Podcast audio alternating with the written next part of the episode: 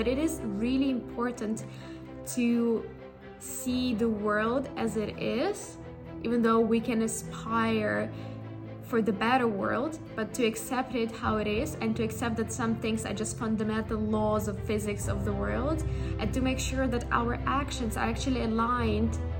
and with how the world works, that our strategies are actually aligned and complementary with how the world works, and that we don't spend time actually complaining or playing the victim because things did not work out how it worked out for someone else or how it should have worked out or if something is not fair and just focus on what is and i feel like that's the fundamental element of success welcome everyone to life with liza podcast our mission at life with liza is to share people's stories and the challenges that they have overcome so that those who are listening in can get the strength the courage and the hope to be their better selves Today we have a special edition episode and I'll be a guest. And the topic for today's episode is quite an interesting one.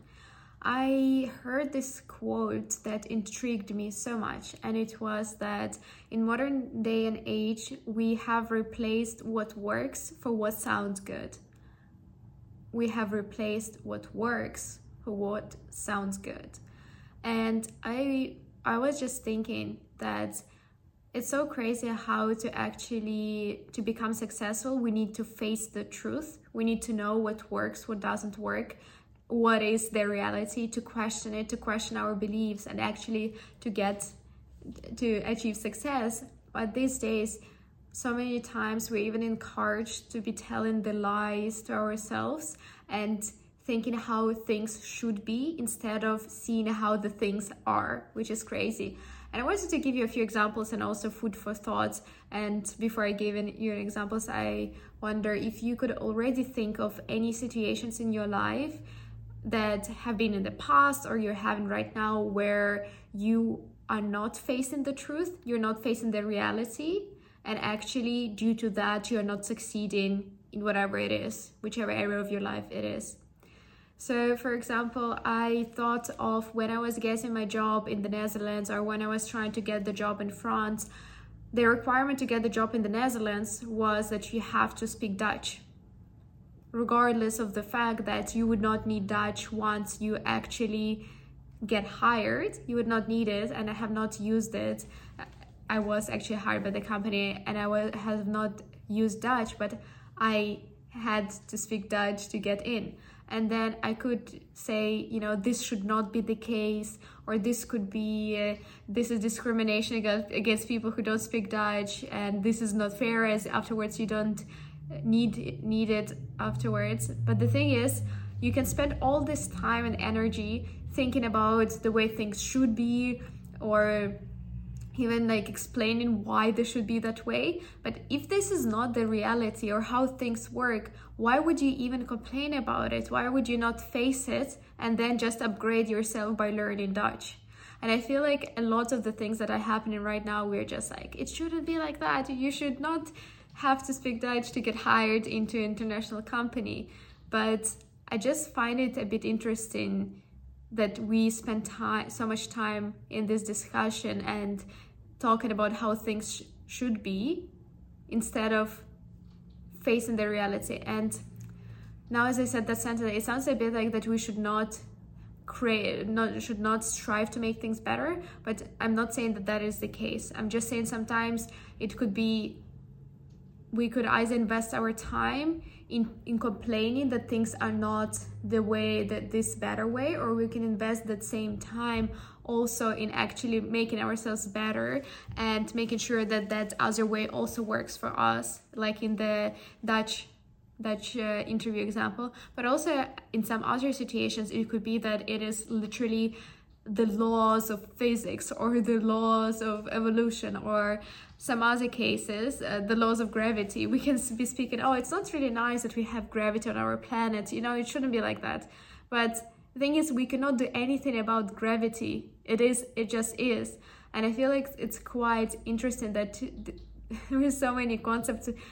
in this day and age we spend time just denying them and just complaining that they're not that nice or it should not be like that instead of actually facing it and that's why I feel like in so many